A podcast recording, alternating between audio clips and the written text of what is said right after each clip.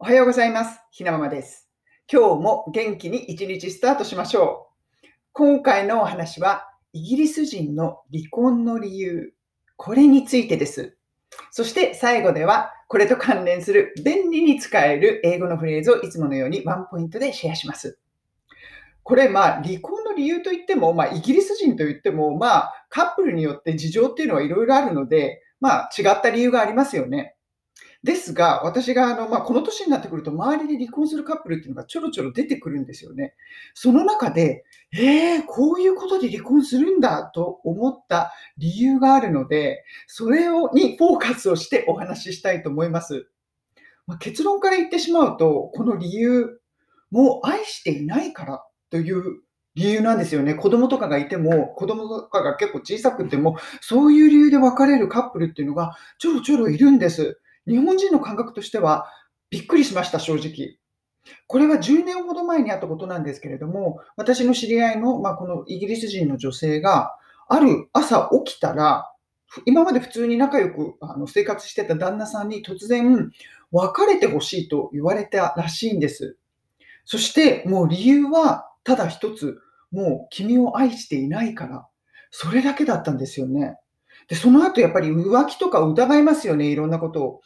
でも、結局その形跡はなく、本当にただ愛していないから、それを理由で別れを切り出され、まあ、結局別れてしまいました。そういうことがありました。そのニュースがま友達の間でこう広がった時に、まあ、女友達がお茶をしてて、その話になった時に、まあ、私のような東洋人、他にも東洋人の子が何か何人かいたんですけれども、は、こう言いました。いや、愛してないっていうのは離婚の理由にはならないんじゃないの？もう子供もいるし、普通に別にすごい喧嘩してたかとかじゃなくて、仲良く生活していたんだったら、それだけが理由はありえないでしょう。これがまあちょっと東洋系の人間の考えでした。でも、イギリス人は、の女友達は結構みんなこう言ったんですよね。まあ、確かにそういう気持ちもわかるけれども、そこまで言うほどもう愛していないんだったら、やっぱり仕方がないんじゃないの？それを聞いて、あ、やっぱりこの結婚観っていうのは、イギリス人と日本人、ちょっと似たところもあるんですけれども、あ違うんだなと実感しました。これ、この一件だけじゃないんですよね。数年前にも、結構ね、最近、まあ、別れる理由っていうのは、まあ、その人によっていろいろあるんですけれども、やっぱりもう愛して、会っていないからっていう理由で、子供がまだこう、ティーンエイジャーだったりするときに、別れるカップルっていうのを何件か、あの、何カップルか見ました。やはり結婚観って違うんですね。まあ、私の夫もイギリス人なんで、そういうこうケースを見て、私もちょっとこう、見直すというか、反省しました。いや、私もちょっと気をつけないと、あの、ある日突然、もう君を愛していないからって言って、離婚されちゃうのかなと思ったので、私もちゃんと努力をあのしていこうかなと、そういうことを見ながら考えさせること、あの、考えされる、させられるお話でした。皆さんどう思いますか？これ日本人の女友達に言ったときは、やっぱりみんな、ええー、って言ってました。もうすんごい嫌いとかじゃないのに、愛していないが理由で別れる子供も結構まだ小さいのにあるんだとびっくりしていました。結婚観ってやっぱりお国柄が出ますね。国際結婚ってやっぱり日本人同士の結婚とはそういうところがちょっと違うのかなと考えされる、させられる出来事でした。今日のワンポイント英会話レッスンはこのフレーズです。You must be kidding. このフレーズです。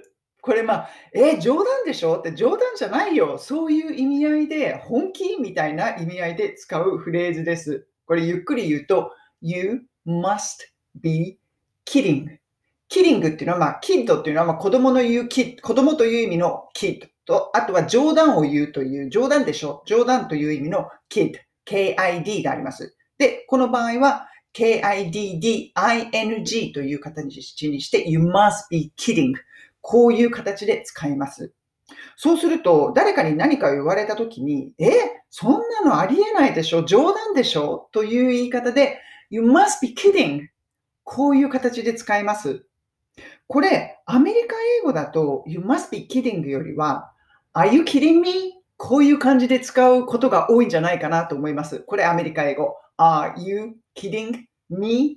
私に対して冗談言ってるんじゃないのこういう感じでアメリカ英語にはなるんですけれども、イギリス人が Are you kidding me? っていうのはあんまりないかなと思います。どちどちらかというと、You must be kidding こういう感じで使いますね。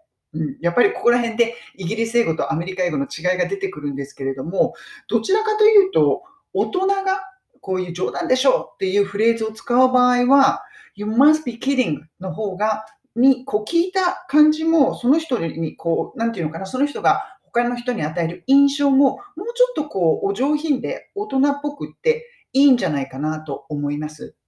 この You must be kidding これと同じような、まあ、全く同じ意味合いで使えるもう一つのフレーズが You must be joking こういうふうに言う人もいます。これは You must be ここは同じですよね。で、joking joking というのは joke J-O-K-E このジョークを ing に変えて You must be joking これも全く同じ意味合い。冗談でしょ？え、冗談でしょ？そういう感じで本気？そういう感じで使います。ですから、こういう場合は、まあ、大人だったら You must be kidding または You must be joking このような感じで使ってください。ですから今回の離婚の話、例えば、まあ、ある人が今度離婚するのとお友達と話してる時に言われて、その理由が、Oh, I just don't love him anymore. もう彼のことただ愛していないのよ。そういうふうに言われて聞いた方が、Really?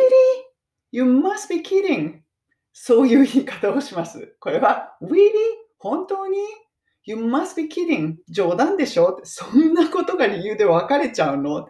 私だったら、やっぱり日本人なので、イギリス人の女友達にそういう理由で別れるって言われたら、You must be kidding. 冗談でしょ?ってポロッと言っちゃうと思います。皆さんはどうですか?以上、今日はイギリス人の結婚観になるのかな、まあ、離婚する理由、びっくりしたこと、このお話をしました。それでは皆さんも素敵な一日をお過ごしください。